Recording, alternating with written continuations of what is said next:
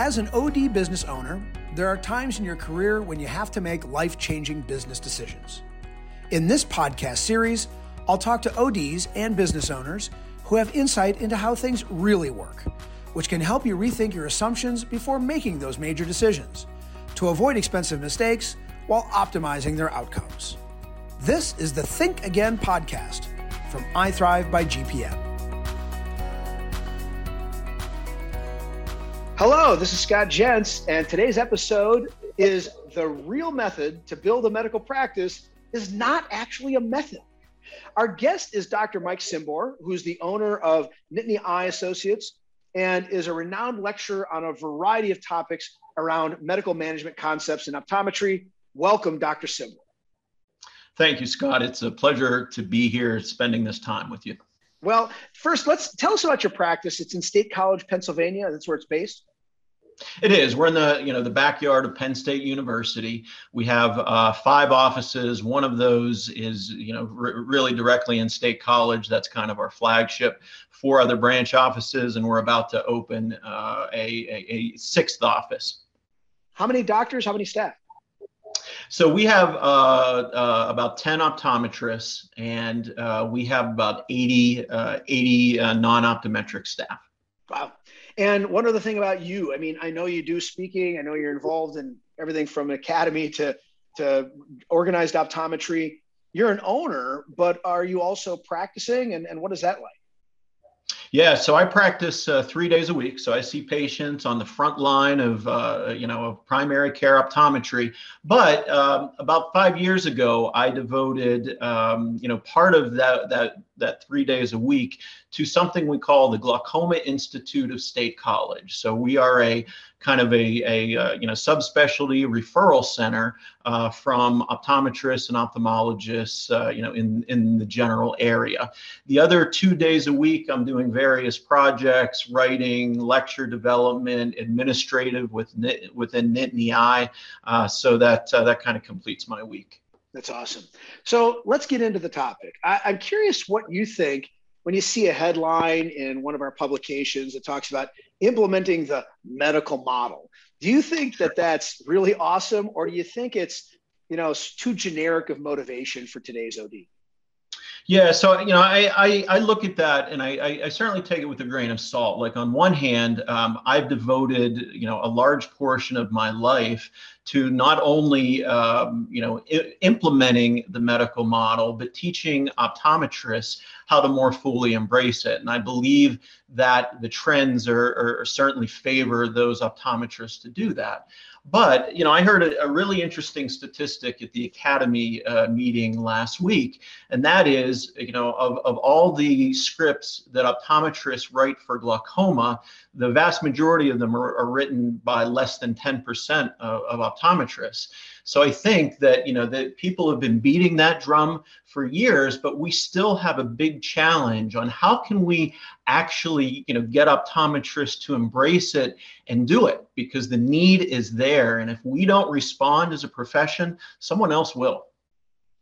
Yeah, that, that data is undeniably uh, a fact. And, and so I guess I wonder what does today's optometrists see themselves doing to say they're running a medical practice. From your perspective the baseline what's the baseline when so is it treating dry eye? Is it doing a few glaucoma patients a month? Where is that base for a medical practice yeah, so for us, I think it's it's different for for everyone. For us, for me in particular, it was glaucoma. You know, coming out of my uh, of my training, glaucoma was something I was really passionate about. So so I developed you know my concept of the medical model uh, around glaucoma, and and since that's one of the you know in my opinion one of the more challenging diseases, everything else uh, you know I, I kind of feel like is is is not not a huge hurdle.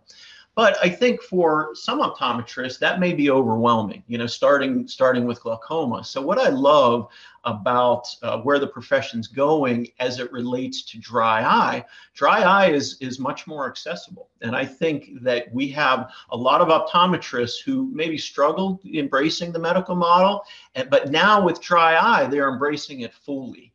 And so once they understand, once we as a profession understand, hey, we can follow and manage these patients, uh, the, the dry eye, you know, kind of model here is that that everything else kind of falls in place. If you can if you can run a good dry eye clinic, you can run a good glaucoma clinic, you can run a good macular degeneration clinic, so forth and so on. And it can be as simple as starting with active engagement and treatment of patients with chalazia and hordeola, right? That's right. That's right. There is a there is a wide umbrella, uh, you know, within the uh, w- within the ocular disease space. So let's talk about operating a business as a business owner rather than a practitioner, because I know that your trajectory as a business owner has been studied and solidly based on measuring what it is as a business as it delivers patient care. What kind of metrics do you use when you're assessing a practice's medical construct? Um, whether it's you know tests, encounters, p- types of patients. Tell us what those those data points are that you monitor in your business.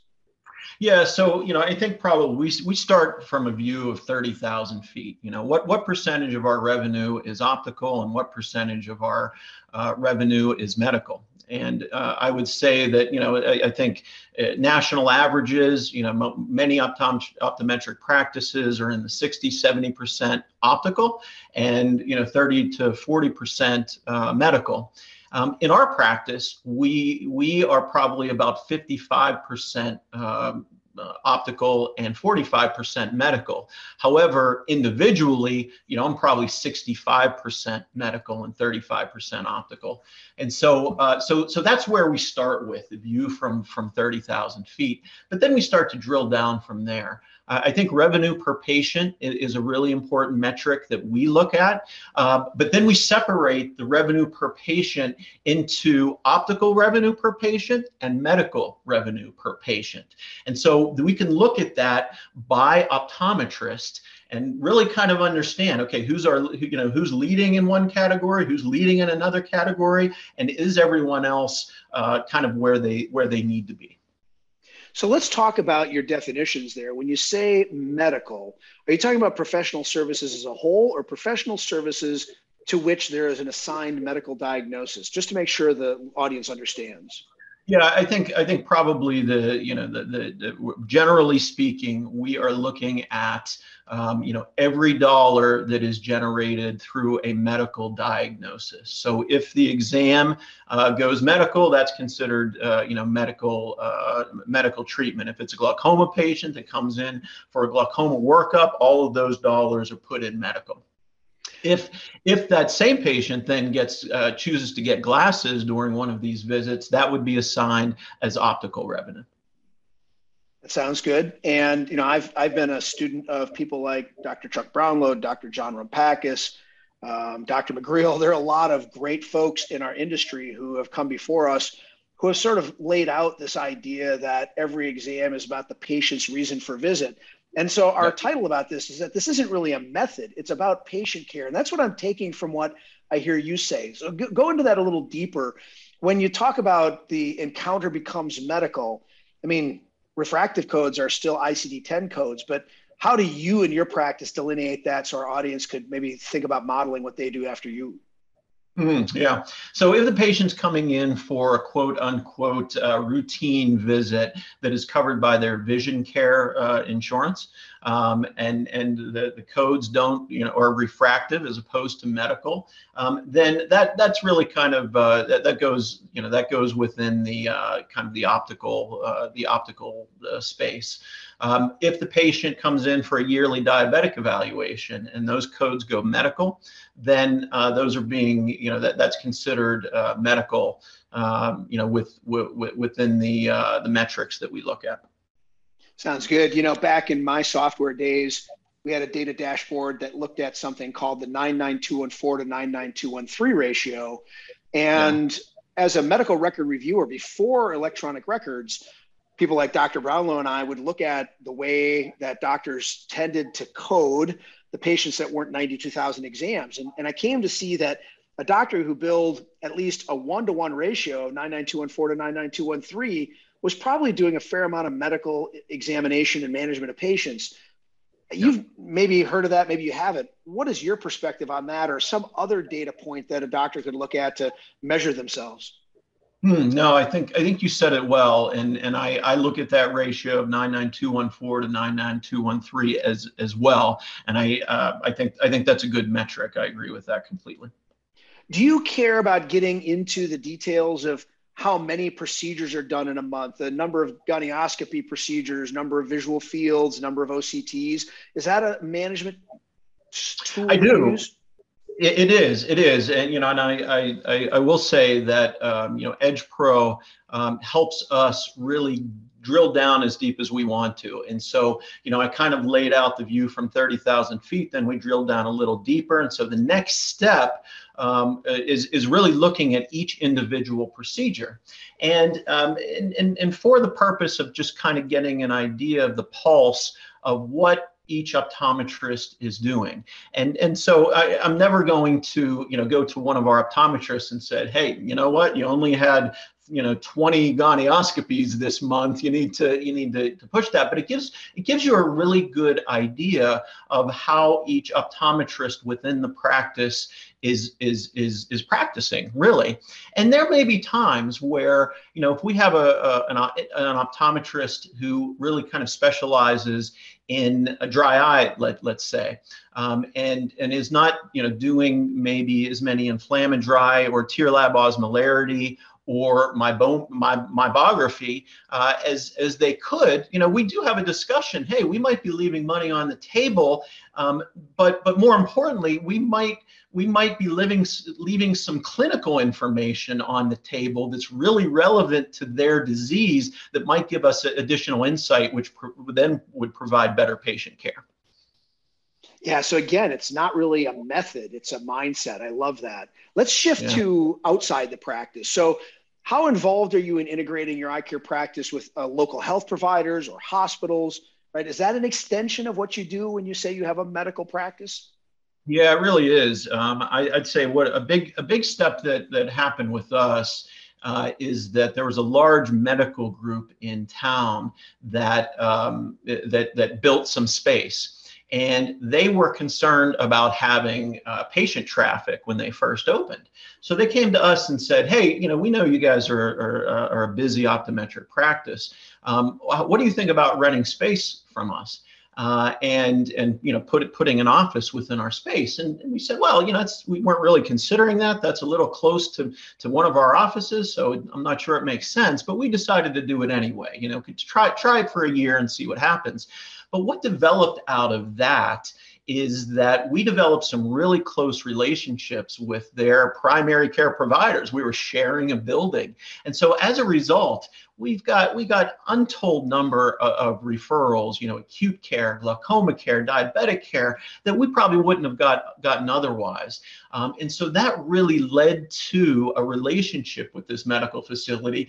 And so we've really expanded that through through the years. And this new office that we just uh, that i mentioned earlier that we're going to open it's in conjunction with this local medical group. So, so it really is, um, you know, a synergistic relationship that has helped us move even more further into the medical arena. And it's a generalization that optometrists that are in rural locations tend to be a little bit more likely to invoke medical model broadly because of the lack of access to other healthcare professionals and medical um, uh, physicians in their in their area for some doctors, it even involves you know them being the ones that order labs for their patients. Um, yeah. When you have a relationship like that, is it foster your ability to say order labs more so, or instead do you more share the patients and not get into that yourself? Yeah, no, I think it does. Uh, I think I think when you know when when you have the number of patients being sent by their primary care providers to see us, um, just by extension, you're going to come across some really interesting things that need uh, you know that that need uh, x-rays and and and uh, lab work and uveitis workup so to speak. So so i think it, it, it really goes hand in hand. And uh, you know through through that we find ourselves um, you know ordering many more of those tests through through those relationships. One more topic on the outside of the practice, and that is on-call services. I, I, have heard a lot of ODs I've called as friends over the years where the thing that is said in the, in the message is if this is an eye emergency, dial 911 or go to the ER. And that tells me that doctors are hedging on their availability. what is your advice to a doctor who's getting into the medical mindset in terms of their availability for 24 7 coverage?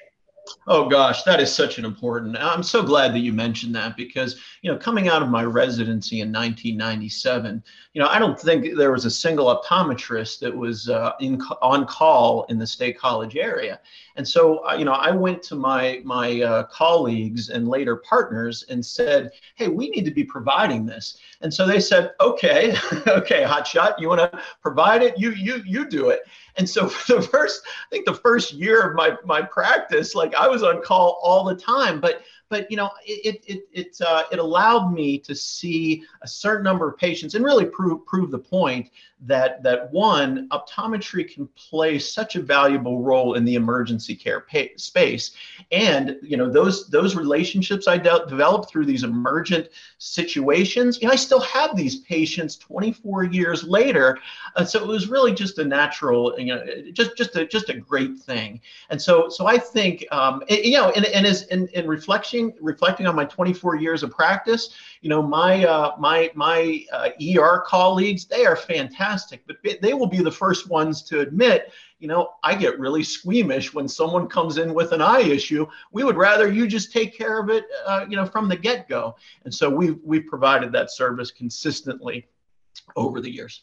I really want to second your point that this is a tremendous way to demonstrate the mindset of being there for your patients and uh, yeah, I was called out of the backyard little swimming pool more than I wanted on a weekend with the family. Yep. And as I rolled my eyes, my wife was a great guide. She would say, "Hey, listen, man, this is this is what you do, right?"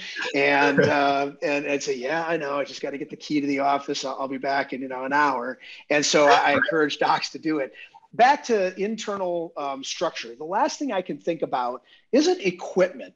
It's your comments about scheduling. I think that mm-hmm. a traditional OD practice doesn't always have the proper schedule format to handle what we would kind of call, you know, medical eye patients.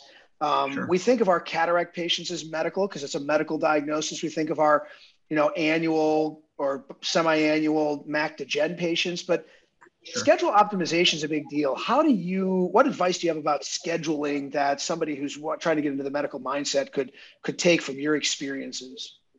Mm, well, I mean, there's a lot that a lot I can talk about. Please, you know, if I if I had to focus, uh, you know, uh, focus my answer.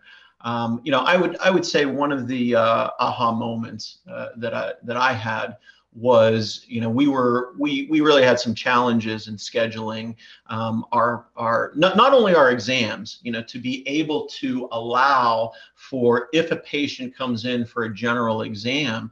And oh by the way you know i i have a really strong family history of glaucoma.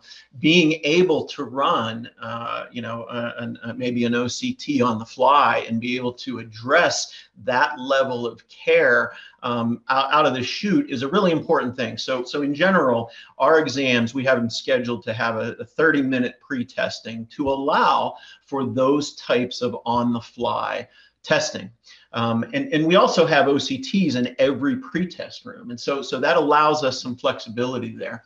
Uh, another thing was with, and, and I don't know if this is, ver, you know, by virtue of the size of our practice or, or, or, or even if I was a solo practitioner, I would find this challenge, but we really had trouble getting the testing times right. So if a patient, if I want, uh, you know, if I diagnose a patient as a glaucoma suspect and I want them to come back in a couple of weeks for a visual field, OCT, maybe an ERG, may, you know, may, may, maybe this, maybe that.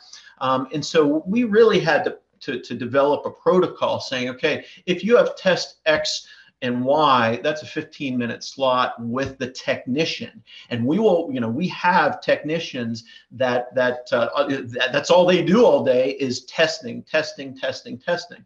Um, and then if they have, if we have test X, Y, and Z, then maybe that's a 30 minute slot. Uh, and then we'll put them in with the doctor after that. That was, you know, it may sound uh, simple that you know to coordinate that, but it's been it's been a lot of work. But we really have it down, I think, to a science now, um, and that's that's benefited us uh, tremendously my takeaway from that is that it's about resources. That, that right. when you get involved in this, you have to think about what resources are available. Sometimes it's equipment, and most often it's time and the personnel. And I'm thrilled that you shared it What's your parting uh, offer or idea that you should give to a doctor who wants to get into that mindset of being a more broadly based provider of healthcare services to their patients?